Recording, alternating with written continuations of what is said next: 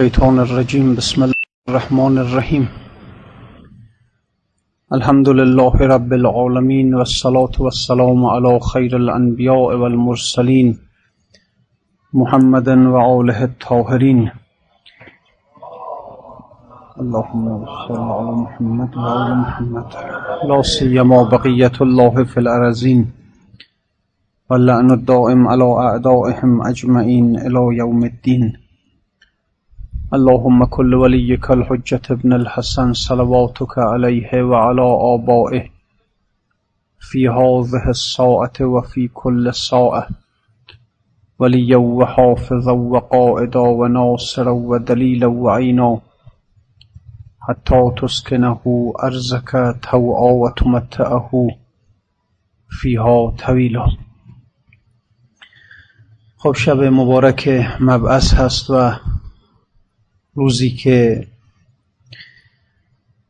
بله بشر پنج هزار سال بشر انتظار کشید تا اینکه اون منجی واقعی انسان ها از کویر خشک عربستان اون ندای توحیدی و فطری را در انداخت که قولوا لا اله الا الله تفلحو و به راستی اگر این انبیا در زندگی بشر نمی بودند کار این بشر به کجا می رسید واقعا؟ یعنی انسانی که شما اگر از توحید این انسان رو جداش کنید واقعا هیچی نمیمونه براش. و جز یک حیوان چیز دیگری نخواهد بود. همه ارزش انسان همه ارج انسان به همین است که اتصال به توحید داشته باشه و انسان در سایه اتصال با توحید هست که ارزش داره و از حیوان میاد بالاتر. و اگر ما انسان رو از نور توحید جداش کنیم چی میمونه براش؟ جز یه موجودی که از صبح تا شب بدوه که شکمش رو سیر کنه. همین. یک حیوان هم همین. از صبح تا شب میدوه که شکمش رو سیر کنه. اینه که خب واقعا انبیا بودن که آمدن به بشریت معنا دادند. به این لفظ معنا دادن. به لفظ آدم معنا دادن و یک معنای توحیدی دادن بهش. گفتن انسان حی متعله اگر در مکتبهای دیگر انسان رو تعریف می‌کنن میگن انسان حیوان ناطق حیوان سخنگو. اما انبیا آمدن گفتن که انسان حی متعله انسان اون موجود زی حیاتی که می‌تواند الهی شود می‌تواند از حیات مادی و طبیعی خودش رو جدا کنه از علفخاری از گوشتخاری خودش رو جدا کنه و نورخار بشه. انسانی باشه که حیاتش رو از اله به دست میاره حیات خودش رو از نور به دست میاره.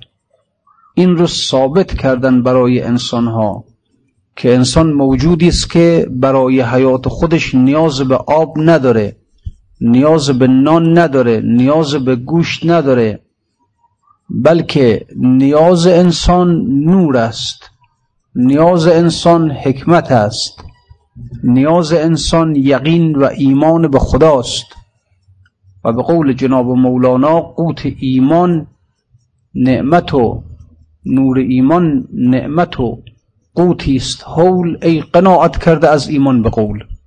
ایمان یک غذای یک قوت حوله یعنی خیلی بزرگه خیلی عظیمه. یک معده ای می‌خواد به اندازه همه عالم. یک دهن خواهد به پهنای فلک که بتونه این قوت ایمان رو ببلعه واقعا. و انسان این قدرت رو داره واقعا. می‌تونه این قوت ایمان رو ببلعه و به جای این که باشه انسان حیوان ناطق بشه انسان حی متعله انسان یک موجود زنده و دارای حیاتی که قدرت دارد به الوهیت برسد. قدرت دارد که به اله خودش برسد. و بنابراین معنی پیدا کند. واقعا انبیا به انسان ها معنی دادند و الا انسان جز یک حیوان چیز دیگری نخواهد بود. به حال خدمت بزرگی که به انسان ها کردن واقعا همین. هرچند خدمت ها زیاد بود خدمت هایی که آمدن پشت رو کردن این پوستین رو واقعا. شما الان در دنیای غرب از انسان چی می‌بینید؟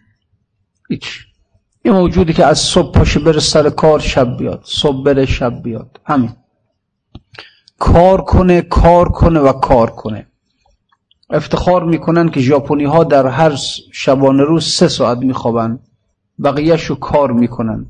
همون سه ساعت رو توی مترو میخوابن. افتخار می چی خوب؟ چه فایده از این؟ هی کار کنه و کار کنه و کار. حیوانم کار می‌کنه از صبح تا شب. کار کردن که ملاک برتری انسان نیست که. حالا انسان کار کرد و تونست خودش از لحاظ تکنولوژی به کجا برسانه؟ مگر تکنولوژی هویت انسانه؟ مگر رسیدن به صنعت هویت انسانه؟ هویت انسان این است که واقعا بتونه خودش از عالم ماده در ببره از عالم طبیعت در ببره برسونه خودشو به یک عالم ماوراء طبیعت. انسان موجودی ملکوتی بشه نورخار بشه. اصلا انسان مگر که حالا اگر آمد و تکنولوژی نداشت این دیگه بیچاره است بدبخته. ولی زمانی انسان ها با قلاق و با شطور می‌رفتن به مسافرت حالا با ماشین هواپیما میرن. خب بفرمایید چقدر ارزش های انسانی رفته بالا؟ هیچ. برعکس هم شده. برعکس شده. لذا دنیای غرب که امروز جایی است که دیگه دستشون رو از دست انبیا بریدند و به دست دانشمندان دادند که با علم برن جلو. خب کی در اونجا زندگی می‌کنه؟ میلیون ها انسان بریده از هم بریده از هم واقعا واقعا بریده از هم. جسمشون در کنار هم زندگی می‌کنه. آنچه که انسانها رو به همدیگه اتصال میده اون روح توحیده. و وقتی که روح توحید در انسانها نبود انسانها یک واحدهای جدا از همی هستند. لذا در چنین جوامع خیر نیست برکت نیست. هرچند تکنولوژی جلو خب باش. انسان که هویتش به تکنولوژی نیست که هویت انسان به این نیست که پرواز کنه بر کره ماه که اینا نیست اصلا. مگر انسانهای قدیم انسانهای سابق که اینها تکنولوژی نداشتن به کره ماه نرفته بودن اینها انسان نبودن بودند ملاک هویت انسان به انسانیت انسان است نه به قیافه انسان که نیست. موسی و فرعون از لحاظ قیافه آخو یه جور بودن یه شکل بودن پیغمبر و ابو جهل هر دوشون یه شکل بودن که نیست که باطن ببین در کجاست. یعنی خب واقعا انبیاء الهی آمدن به این انسان بیچاره ای که اگر رهاش کنی از حیوان پستر میشه معنی دادن بهش.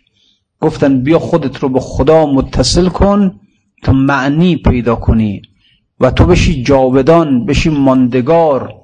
و الله اگر جدا باشه از انسان میشه اولاک کل, کل انعام بل هم ازل. در این حال خب امشب واقعا شبی است که ارز کردم بشریت هزاران سال منتظر بود که یک چنین انسانی بیاد. به قول جورج جرداغ میگه بشر شش هزار سال انتظار صدای عدالت رو داشت که این صدا عاقبت از ریگزار خشک عربستان برآمد. نکته البته عنایت بفرمایید که ببینید انبیا نیامدن برای برقرار کردن عدالت اجتماعی ها. این نیست. حالا هر چند که وقتی که دین بیاد خب خود به خود عدالت اجتماعی هم میاد. انبیا برای مسائل اقتصادی نیومدن برای برقرار این که بشر حالا در زیر ظلم بود آمدن که عدالت اجتماعی در نه اینو نبود. اینا هیچ نبود. یه چیز بود وقتی که سپاه اسلام به ایران حمله کردند در یکی از مراحل که قرار شد که فرمانده یه نفر از طرف اعراب با فرمانده سپاه ایران مذاکره کنه خب از طرف عرب یه نفر مشخص شد رفت به بره به بارگاه رستم فرخزاد در اونجا با همدیگه مذاکره کنن. این شخص پاشد رفت وقتی که به اون خیمه و بارگاهی که برای رستم فرخزاد زده بودن به اونجا رسید. همجوری آمد و نه تعظیم کرد یا سلام کرد و تعظیم کرد نکرد و با همون نیزش هم می‌زد روی اون فرش ها و می‌رفت جلو تا رسید به نزد رستم فرخزاد. و اون ناراحت شد که چرا تعظیم نکرد؟ سلام چی بود؟ گفتیم ما سلام ما شعارمون سلامه. سلامتی سلم صلح. و چرا علتی هم که با نیزه می‌زد یعنی خواست بگه ما اصلا دنبال نیستیم. ما برای اینجور چیزها نیومدیم. و بعد وقتی که رستم فرخزاد سوال کرد گفت چرا آمدید شما به جنگ؟ ما یه جمله ای گفت واقعا جمله ها رو باید در تاریخ ثبت بشه و باید نوشته بشه اینها. گفت نحنو عباد الله جئنا لنخرج عباد الله من عبادت العباد الى عبادت الله. گفت ما بندگان خدا هستیم. آمده ایم که بندگان خدا را از بندگی بندگان به بندگی خدا برسانیم. غیلر گفت نحن عباد الله. جئنا لنخرج عباد الله من عبادت العباد الى عبادت الله. ما بندگان خدا هستیم. آمده ایم که بندگان خدا را از بندگی بندگان به بندگی خدا برسانیم. این شعار انبیاست که بنده انسان ها نشو. لا نتخذ بعضنا بعضا اربابا. همدیگر رو رب نگیریم. همدیگر رو خدای یکدیگر نگیریم. بنده خدا باشیم. آمدن یک سیر عبودی برای انسان از خاک به سوی خدا ایجاد کنند. این حقیقت رسالت انبیا بود واقعا. کندن انسان از دنیا رساندن او به عالم خدا. خب به هر حال در این حال باز هم تبریک عرض می‌کنم خدمت دوستان و واقعا به این بعثت انبیا به یک چشم دیگری نگاه کنیم واقعا. همش این نیست که آمدن که عدالت برقرار کنن آمدن که چه کنن. اینا یک گوشه از کار. اصل اتصال انسان است با نور توحید. این جهان همچون درخت است ای کرام ما برو چون میوه های نیم خام. بله. صحبت در این بود که اکثر انسان ها پاشون در این عالم دنیا گیره پاشون در گل دنیا گیره. نمی‌تونن خودشون رو از این گل خلاص کنن از این دنیا بسته شیر زمینی چون حبوب جو فتام خیش از قوت القلوب. این جهان همچون درخت است ای کرام. ما برو چون میوه های نیم خام. سخت گیرد خام ها مر شاخ را. زان که در خامی نشاید کاخ را. یه علت این که انسان ها توی این دنیا موندن. ببینید اکثر اکثر که چی بگم؟ همه مردم از مرگ بدشون میاد از مردن بدشون میاد. دلیلش چیه؟ دلیل این است که شما یک میوه وقتی در نظر میگید می وقتی که خامه اینو شما خود بکنید از درخت کنده نمیشه سخته. محکم به شاخی درخت چسبیده. چه بسا که ممکنه حتی شاخی درخت بشکنه و این میوه خودش رو رها نکنه از این شاخه. چرا؟ چون این میوه خامه ناپخته است. بنابراین دنیا را دوست داره و به این درخت به درخت دنیا چسبیده و نمی‌خواد خودش را از این درخت جدا کنه. این جهان همچون درخت است ای کرام. ما برو چون میوه های نیم خام. سخت گیرد خام ها مر شاخ را. زان که در خامی نشاید کاخ را. چون بپخت و گشت شیرین لبگزان سست گیرد شاخه ها را بعد از آن. وقتی که همین میوه پخته شد و رسیده شد الان دیگه این سست می‌گیره این شو. حتی اگر نکنی خودش بالاخره کنده میشه. بالاخره کنده میشه و میفته. چون از آن اقبال شیرین شد دهان سست شد بر آدمی ملک جهان. همچنین اگر انسان یک انسان موفقی باشه یک انسان بختیاری باشه یک انسان خوشبختی باشه که بتونه در این دنیا به یک سوی حرکت کنه غیر از اون سویی که مردم دارن میرن. غیر از اون جهتی که مردم دارن میرن. مردم هی دارن میرن که در دنیا فروتر میرن. مردم هی در بطلاق دنیا بیشتر فرو میرن. و خب معلومه در آمدن اینها هم سخت تره اگر انسان یه توفیقی پیدا کرد اگر این آدم یک آدم خوشبختی بود نمیگیم آدم خوشبخت کسی است که پول داشته باشه خانه چه داشته باشه قصر داشته باشه نه. آدم خوشبخت آدمی است که از خواب قفلت این دنیا بیدار شده باشه و حالی شده باشه که من این نیستم. راهی که من دارم میرم این نیست. راهی که من دارم میرم به سوی دنیا نیست باید برگردم از این راه. اگر انسان یه چنین انسان خوشبختی باشه که خب به این حقیقت رسیده باشه و بعد برگرده و در مسیر سیر تکاملی توحیدی پخته بشه و پخته بشه این به یک جایی می‌رسه که بالاخره از حیات دنیا این دیگه می‌کنه خودشو ممکنه در دنیا زندگی کنه جسمش توی این دنیا زندگی می‌کنه. صاحب دنیا به ابدان ارواحها معلقتون بالمحل الاعلا. اینا فقط با جسمشون توی دنیا زندگی می‌کنن. ارواحشون معلق به محل اعلاست. جسمش توی مغازشه. جسمش توی تجارت خونشه. جسمش توی ادارشه. اما روحش جای دیگه است. چون از اون اقبال شیرین شد دهان. اگر کسی براستی از اون اقبال از اون اقبال الهی دهان شیرین باشه. خوش اقبال باشین انسان. خوشبخت باشین انسان. بختیار باشین انسان. یک ولی به سراغ او بیاد. قلبش رو بگیره برگردان آقا برگردان. این تحول قلبی این تحول قلبی پیدا کنه واقعا. قلب مهم آقا. ببینید متاسفانه الان خب ما مطالعه زیاد می‌کنیم کتاب زیاد می‌خونیم. حالا چی در مسائل دینی در مسائل مذهبی در مسائل عرفانی در مسائل اخلاقی و کتاب زیاد می‌خونیم ما. پای منبرها زیاد میریم. سخنرانی زیاد گوش می‌کنیم. سخنرانی های مذهبی زیاد گوش می‌کنیم. ولی چی جور میشه که عوض نمیشیم آقا؟ عوض نمیشیم واقعا. چطوری میشین قضیه؟ آدم میاد میره. بارها و بارها ما خب بودیم بالاخره. در پای منابر وعظ بودیم کتاب خوندیم نمی‌دونم مجالسی رفتیم. چجوریه که انسان عوض نمیشه؟ چجوریه که انسان کنده نمیشه از دنیا؟ سرد نمیشه از دنیا؟ گرم توی دنیا؟ چطوری میشه واقعا؟ اینا همه آقا به خاطر اینکه بر دل نمی‌زند. بر دل نمی‌زنه این حرفا. همه اینها در مرحله خیال میمونه. خب آقا مگر انبیا برای هدایت بشر چی می‌گفتن؟ همه حرفای معمولی رو می‌گفتن دیگه.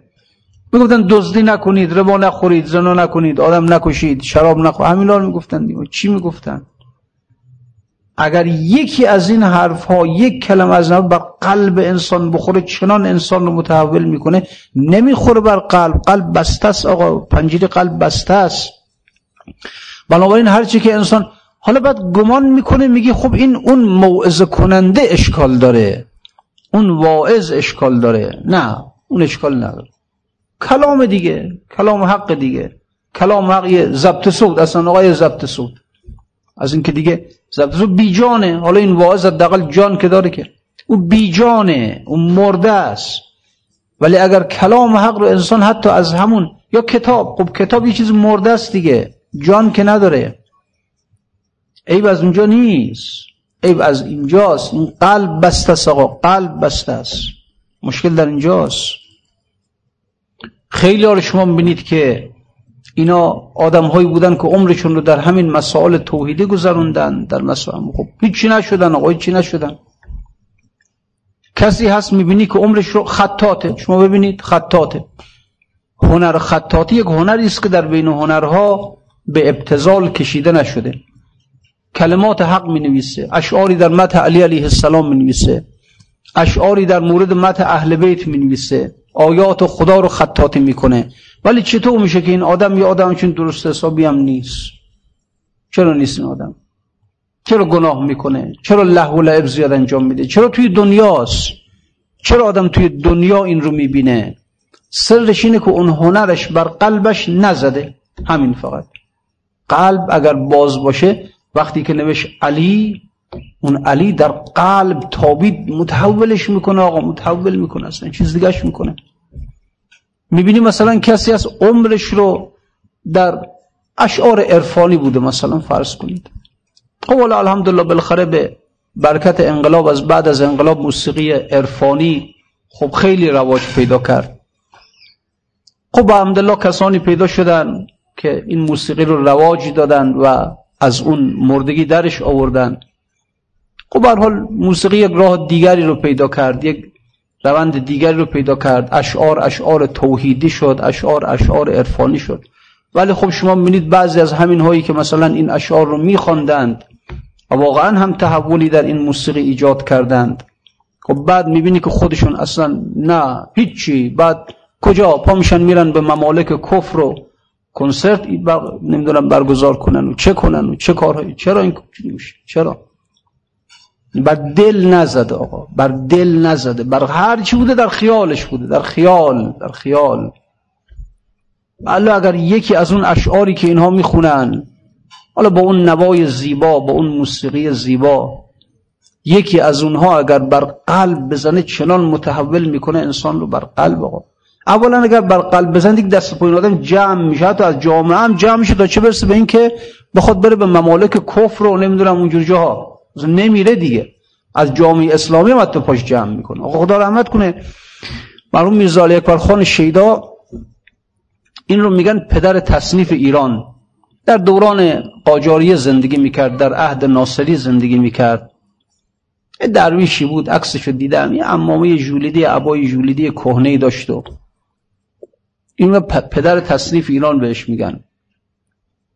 تصنیف در ایران از زمان صفویه تقریبا شده تصنیف خیلی مبتزل بود.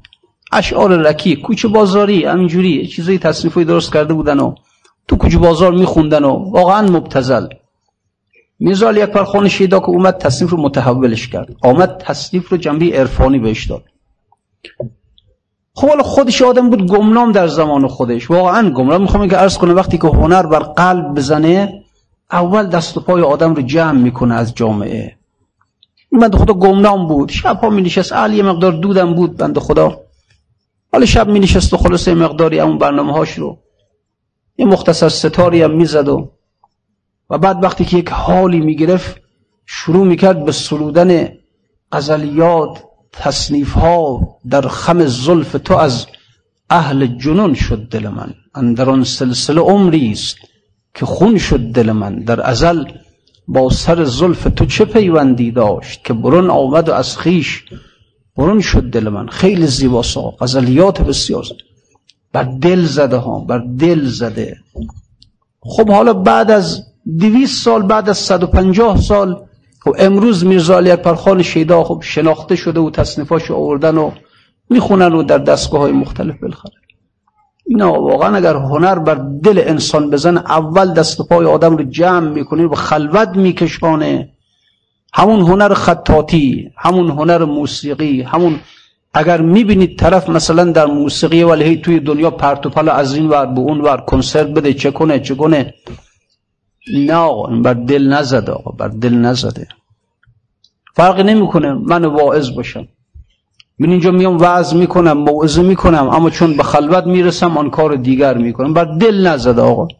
واقعا بر دل نزده این آقا که انسان بره دنبال اون هنری که بر دل بزنه بره دنبال اون نمی‌دونم هر چی هر چی آقا. عمرش رو مطالعه می‌کنه همونی که هست هست. فلسفه می‌خونه عرفان می‌خونه در موسیقی توحیدی عرفانیه در هر چی خود هنر عرفانیه. وقتی بر قلب نمی‌زنه این انسان رو بیچارش می‌کنه و بیچارش می‌کنه. مثل بعد دور خودش میشه به دور خودش میشه بدون این که این هنر این رو از این دنیا بکنه نمی‌کنه انسانی مقدار به دنبال این مسئله فکر کنیم که چرا یک عمر در مجالس مذهبی بودیم. چه بسا در مجالس عرفانی بودیم. چه بسا هنر عرفانی داشتیم. چه بسا علم توحید داشتیم. ولی هنوز دنیا را دوست داریم. هنوز دنیا رو دوست داریم. هنوز به شاخ دنیا محکم چسبیدیم. علت همین است که این مجالس این علوم اینا هیچ کدام بر قلب ما نزده. بنابراین همش در عالم خیال یا در نهایتا در عالم عقل. همین. دیگه بیشتر زمین نیست. به قلب نرسید. و الله قلب یک یک بعدی از وجود انسان است که جایگاه خداست حرم خداست. اگر یک کلمه توحیدی بشنود به وجد میاد به سرور میاد. همینی که نمیشنوه. قلب بسته است گوشش بسته است چشمش بسته است هجاب داره قلب. ولی قلب القلب حرم الله قلب حرم خداست. اگر یک کلمه توحید از کسی بشنوه حتی از یک آدم فاسق. از یک آدم فاسق. از یک واعظ فاسق مثل بنده مثلا بشنوه. قلب اگر باز باشه بشنوه ها میگه از یار آشنا سخن آشنا شنید. یه سخن آشنا به وجد میاد به طرب میاد به رقص میاد. چنین میشه. اما خب نه که قلب بسته از هر چی بیا حرف بزن. مطالب عرفانی بگو مطالب توحیدی بگو. حالا از هر سنخش بگو موسیقی توحیدی بگو نمی‌دونم هنر توحیدی بگو مجالس توحیدی. فایده ندارد که ندارد. این مرض باید انسان به فکر خودش باشه. این خودش نوع مریضیه که چرا وقتی که من سخن توحید را میشنوم در من هیچ گونه عکس عمل ایجاد نمیشه؟ چرا به وجد نمیام؟ مگر اصل من توحید نیست؟ چرا هست؟ شما فرض کنید یک بچه مادرش رو گم کرده. مدت ها مادرش رو گم کرده نیست. الان یه مرتبه صدای مادر رو میشنوه. یا حتی نه صدای مادر صدای مادر از ضبط صوت براش گذاشتن. میبین بچه به وجد میاد به سرور میاد بهانه می‌گیره. انسان مادرش رو گم کرده. ما در کجا بودیم؟ ما در عالم علم خدا بودیم. از اونجا آمدیم به اینجا. ما پیش خدا بودیم در ذات خدا بودیم. آمدیم اینجا گم کردیم مادر خودمون رو. اما چطوری که حالا مثلا فرض کنید یه نفر میاد حرف خدا رو می‌زنه به وجد نمیاد؟ اصلا. مگر مادر ما نیست؟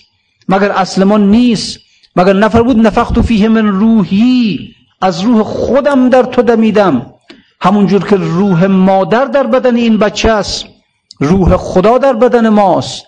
همونجور که این بچه از صدای مادر به وجد میاد. ما هم طبیعیش اینه که از صدای خدا به وجد بیایم حالا صدای خدا رو اون بچه صدای مادرش از ضبط صوت میشنوه به وجد میاد. چطور میشه که ما صدای خدای خودمون رو از کسی میشنویم به وجد نمیاییم فرق نمی‌کنه برای ما. اینا چیزایی که آدم باید وحشت کنه آقا. باید واقعا وحشت کنه. پس معلوم میشه که اتصال ما با اون مادر قطعه. قطع آقا. باید انسان چیکارش کنه واقعا؟ ما بالاخره یه روز از این دنیا میریم. این زندگی تمام میشه. و بعد حساب با یه سری چیزای دیگه است. ما از دنیا خوشحال میشیم. یک حرف دنیا بزنه پیشمون چقدر خوشحال میشیم چقدر به وجد میاییم یکی بیاد بگه که مثلا فرض کنید که بله فلان جنس رو داری بله دارم. چقدر داری؟ ده تون مثلا از این برنج دارم. یا از این جنس دارم. خوشخبری میده به ما که این چقدر گرون شد. همچین خوشحال میشیم؟ بس صد تن برنج دارم. روی هر تونی اگر روی هر کیلوی پنج تومن رفته باشیم چقدر میشه؟ خوشحال میشه تا صبح در پوستش نمی گنجه. که این جنس من گران شد. زمین دارم. قیمت زمین ها رفت بالا. چقدر خوشحال میشم. از دنیا خوشحال میشم آقا. از خدا خوشحال نمیشم. و بعد چطوری ما می‌خوایم وقتی که رفتیم به اونجا؟ جواب اون مادر رو چی بدیم و بعد این مادر ما نمیگه که خب بندی خدا. تو بچه من نبودی از روح خودم در تو ندمیدم مگه چرا؟ خب چرا از غریبه خوشحال شدی؟ از نامادری خوشحال شدی؟ دنیا نامادری تو بود. از نامادری خوشحال شدی؟ از من خوشحال نشدی؟ چی بود قضیه؟ و چی بگیم بهش؟ واقعا چی بگیم بهش؟ در عرفان این جور دردها رو بررسی می‌کنن. میگن درد تو این است. که از مادرت خوشحال نمیشی از نامادری خوشحال هستی.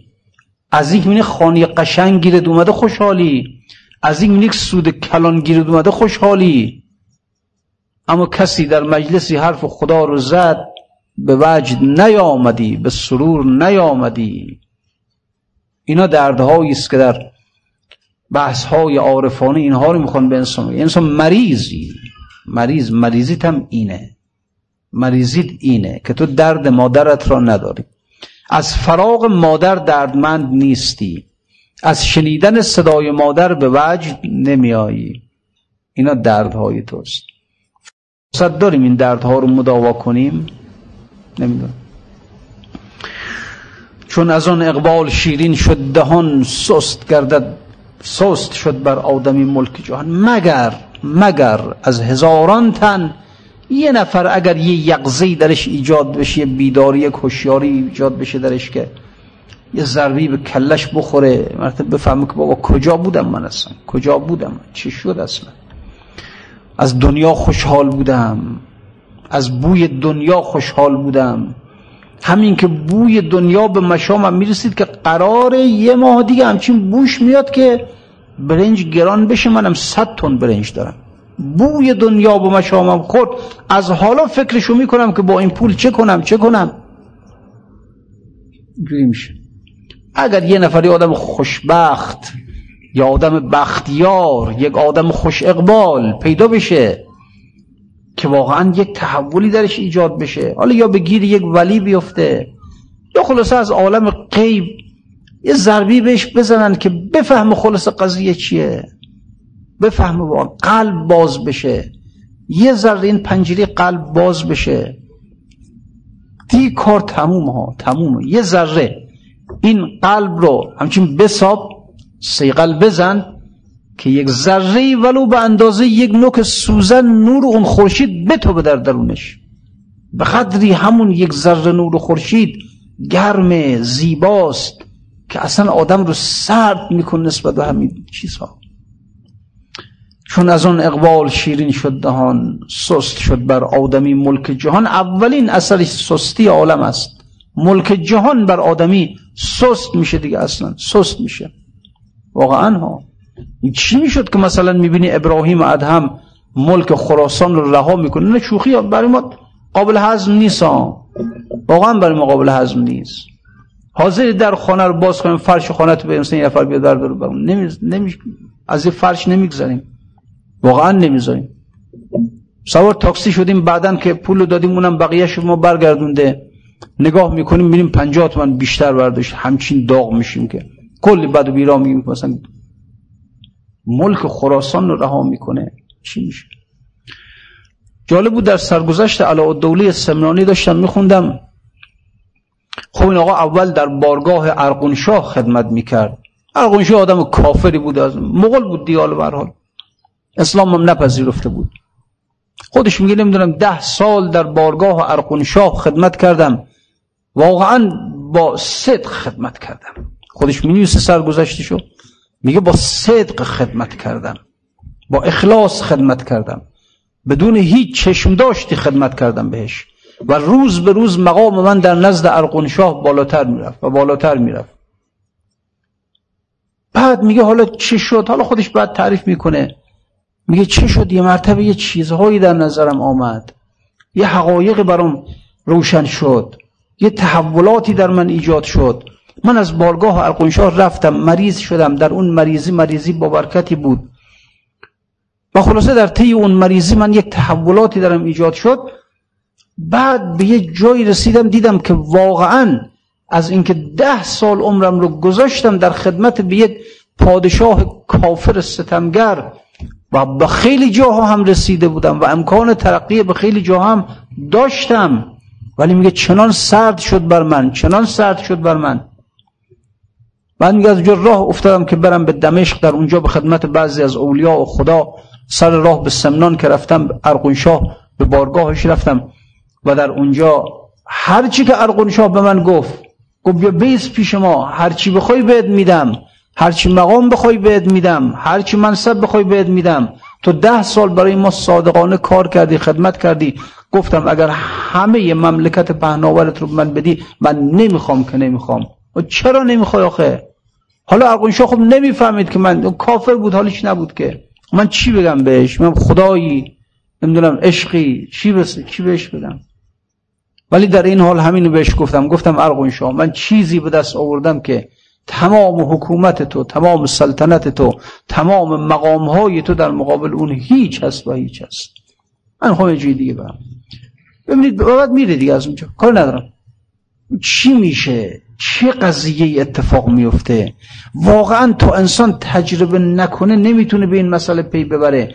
چه میشه که انسان رو بزرگترین مقام های دنیا رو پیشنهاد می‌کنن؟ همین مقامی که این همه به خاطر سرکلی هم می‌زنن. این هم به خودش دروغ میگن. همدیگر رو فریب میدن. برای همدیگه چاه می‌کنن. زیرا و همدیگر رو می‌زنن. یه مقامی که این همه بر سرش دعوا داد بیداد چه میشه که یه انسانی بزرگترین مقام های دنیا رو میگن آقا بیا بدم میگه نمی‌خوام. چی می‌خوای پس؟ هیچ. می‌خوام با یک دلق کهنه برم در بیابان ها و در اونجا خودم باشم و معشوق خودم. همین. چیه این خیالات این توهمات این مالی خولیاست این چیه خب آخه؟ هر کسی نمیفهم این قضیه ما هم نمی‌فهمیم واقعا ما هم نمی‌فهمیم. دولت فقر دولت فقر دولت فقر را ببین که سر فخر و افتخار گوشه تاج سلطنت میشکند گدای تو. کسی که گدای خدا شده باشه فقیر خدا شده باشه تاج سلطنت رو میشکنه اصلا. یعنی یه درویش بود داشت می‌رفت به طرف مشهد. خیلی این به یه جایی رسید دید یه گله خیلی بزرگ اصلا به شمار نمیاد گوسفندهای این گله. و این گله مال کیه؟ گفتن مال مستوفی خراسان است. خیلی این رفت جلوتر. مزارعی رو دید اینقدر مزارع سرسبز مزارع هر جا که چشم کار می‌کنه گندم کاشته چی کاشته نمی‌دونم. عجیب. گفت این کشتزارها مال کیه؟ گفتن مال مستوفی خراسان است. و خیلی رفت نمی‌دونم با جوی دیگه روستاهای خیلی سرسبز و آباد و خرمی رو دید. گفت این روستاها مال کیه؟ گفتن مال مستوفی خراسان است. این هر جا این قنات مال کیه؟ این چشمه مال کیه؟ این کیزران مال کیه؟ هی گفتن مال مستوفی خراسان است. این آخرش کلاهشو برداشت زد بزن گفت خدای همین کلاه هم بده مستوفی خراسان دیگه. خدا خب همه چیز دادی بگو مال ما کو آخه؟ اتفاقا همین جناب مصطفی آمده بود اونجا به سرکشی از املاکش گفت حق داری درویش حق داری. دولت فقر را ارزان به ارزان گیر آوردی. ارزان گیر آوردی. چیزی در مقابلش نپرداختی که فقر را بگیری. فقر الله فروشی ها فروشیه. باید بخری. واقعا باید بخری. حرف خوبی زد بهش. گفت حق داری درویش. فقر را ارزان خریدی مفت یافتی. آره از همون اول آدمی بودی فقیر بودی در دنیا بعدش هم اگر به طور یک ولی خوردی به طور یک شیخ خوردی و هم در مسیر همین فقر تو رو پیشت برد. دولت فقر رو ارزان خریدی. حق داری که اینجوری بگی. بگی همین کلاه رو هم بده به مستوفی. بس کو مال ما؟ خود چیکار کنی بندی خدا. تو گنجی داری که من ندارم. واقعا هم اونجوریه. فقر الله یه چیزی است که پیغمبر ما فرمود الفقر و فخری. افتخار می‌کنه به این فقر. افتخار می‌کنه به این فقر. درسته یه جو گفت گفت الفقر سواد الوجه سواد الوجه الدارین. فقر روسیاهی است. در دنیا اون فقر فقر مادیه. اما یک فقری است که فخر آقا اون فقر اون گفت اون فقر الله فقر انسان فقیر الله باشه. اما باید بخری این رو. اینو مفت نمی بعضی مفکیرشون میاد اما باید بخری. ابراهیم ادهم ملک خراسان رو داد این فقر را خرید. علا دوله سمنانی ملک, ملک و مناسب دستگاه ارقنشاه رو داد این فقر رو خرید. باید بخری. باید چیز بدی. منتها چی؟ چی بدم؟ هر چی که داری باید بدی.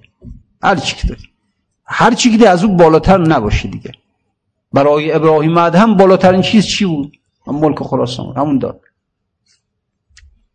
سری سقطی خودش یه بزاز بود در بازار بغداد.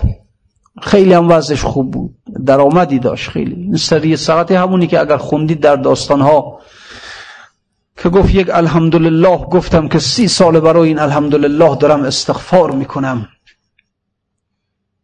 کی بود قضیهش گفت که یه شب تو خونم نشسته بودم دیدم در بغداد داد و بیداد و سرصدا در شهر پیچید. آمدم بیرون از خانه دیدم بازار بغداد آتیش گرفته. حالا منم بزازی دارم توی بازار بغداد. سراسیمه رفتم یکی از همسایه های مغازم رو دیدم. گفتم چی شد؟ گفت آتیش گرفت. مغازه من سوق گفت نه.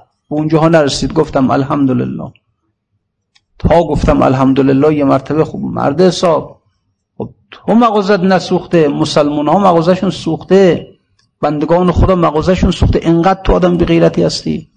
مگه بنی آدم اعضای یک دیگرن که در آفرینش چو عضوی به در داورد روزگار دیگر عضوها رو نموند قرار. تو که از مهنت دیگران بیغمی خب نشاید که نامد نهند آدمی. بنده خدا بندگان خدا مردم مسلمان ها بازار سوخته بیچاره شدن. بدبخت میگه الحمدلله. میگه سی ساله که با خاطر این الحمدلله دارم استغفار می‌کنم. همینا واقعا گاهی وقتا همین آدم معروف کرخی آمد پیشش. آمد پیشش یک یتیمی رو آورد پیشش گفت که این یتیم را بپوشان.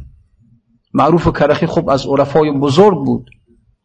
خادم حضرت امام رضا علیه السلام هم بود. خیلی از فرقه های صوفیه سلسله خرقه خودشون رو میرسونن به معروف. از معروف می‌رسن به امام رضا از امام رضا میرسونن به حضرت علی علیه السلام. این سه چهار تا سلسله دارن معمولا یکیش به معروف کرخی می‌رسه یکی به کمیل زیاد می‌رسه. در میان اهل سنت هم میرسونن به حسن بصری الان کاری ندارم. اما در میان شیعه معمولا؟ یا سلسله خرقه خودشون می‌رسن معروف کرخی و به امام رضا. از اونجا به حضرت علی علیه السلام. یا میرسونن به کمیل زیاد. از او میرسونن به حضرت علی علیه السلام. نوعا عرفا در عالم اسلام میرسونن سر سلسله خودشون رو شجرنامی خودشون رو به وجود مقدس علی علیه السلام. و معروف کرخی آدم بزرگی بود به هر حال.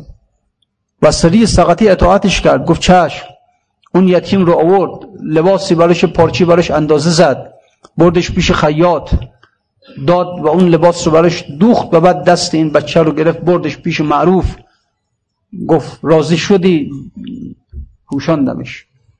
معروف دعا کرد براش دعا کرد. گفت خداوند دولت فقر به تو ارزانی بدارد. دعاهای اینا اینجوریه دیگه. نمیگه برو خدا نمیده هرچی می‌خوای بده نه. نمیگه برو دست به خاک بزن طلا بشی نه. میگه خداوند دولت فقر به تو ارزانی بدارد یه یتیم را پوشاندی. همونجا یک تحولی در سری سقطی ایجاد میشه.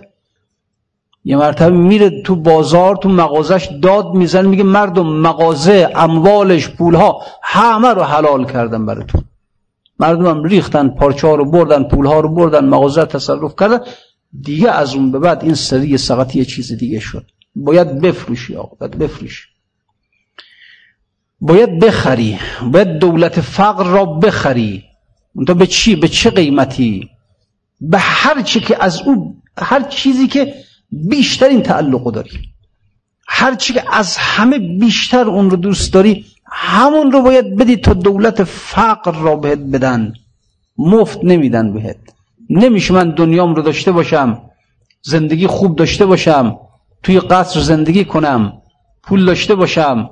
ماشین داشته باشم همینا رو داشته باشم بعد بگم دولت فقر رو هم می‌خوام. نه. نمیشه. نمیشه. البته این فقری که دارم عرض می‌کنم فقر الله فقر قلبی ها. فقر قلبیه. اما از فقر ظاهری شروع میشه و بخری این رو. حضرت ابراهیم بچهش شو داد. بچهش رو داد. چیز آسونی نیست. بچهش رو داد و چی خرید در مقابل؟ چی خرید در مقابل؟ و از ابتلا ابراهیم ربه به کلمات فاتمهن قال انی جائلک للناس اماما. ای ابراهیم تو رو به مقام امامت رسوندم. به مقام امامت رسوندم. اینجوریه. حسین ابن علی در کربلا همه چیزی شده همه چیز. همه چیز حالا ابراهیم بچهش بود دیگه. اونم تازه بچهش زنده برگشت. ای سبا از من به اسماعیل قربانی بگو. زنده برگشتن زکوی عشق شرط زکوی دوست شرط عشق نیست. تو رفتی به کوی دوست زنده برگشتی نیست. زنده برگشتن زکوی دوست شرط علی اکبر رفت زنده برنگشت. علی اسقرم رفت زنده بر نگشت عباس رفت زنده بر نگشت خود حسینم رفت زنده این عشق. عشق اینه. حالا چی میدن به حسین ابن علی؟ اون دیگه خال خدا میدن دیگه از فهم ما بیرونه. اینا هر چی که داری بفروشی. هر چی که داری بدی تا دولت فقر رو بهت بدن. اینا خلاص اینا کمالات انسان مقامات انسانه. اما خب گفت ما کجاییم در این بحر تفکر تو کجایی؟ مردم کجا؟ این حرفا کجا واقعا کجا؟ دنبال چی هستن مردم؟ دنبال این که هی به دست بیارن هی به دست بیارن هی به دست بیارن. ملک به دست بیارن پول به دست بیارن ثروت به دست بیارن. چقدر مردم واقعا عجیب آقا دنیا هرچی هم که امکانات دنیا بیشتر میشه دوری انسان ها از خدا بیشتر میشه. خب بله دیگه. وقتی پول بیشتر میشه مردم بیشتر میرن دنبال پول. وقتی که نمی‌دونم دنیا مظاهر دنیا بیشتر میشه مردم میرن دنبال مظاهر. لذا این که شما امروز دیگه شما بخواید دنبال یک فقیر الله بگردی نه نمی‌تونی دیگه پیدا کنی. نمیشه. ولی خب مقامیه. مردم نمی‌تونن درک کنن اینها رو. مردم نمی‌تونن بفهمن اینها رو. یعنی چی؟ یعنی من حکومت خراسان رو بدم فقر به دست بیارم و بعد بگم این فقر این فقر گنجه. میخندن با آدم.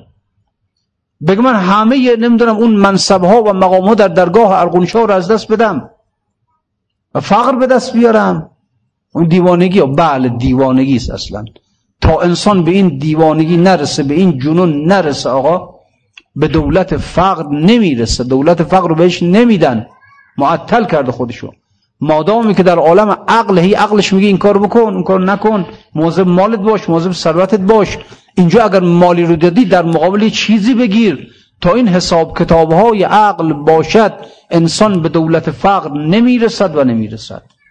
یه پا گذاشتن در اینجا یه خمیرمایی از جنون و دیوانگی می‌خواد. یه مایه هایی از دیوانگی می‌خواد. واقعا می‌خواد ها. رو که شیخ مذهب ما عاقلی گناه دانست.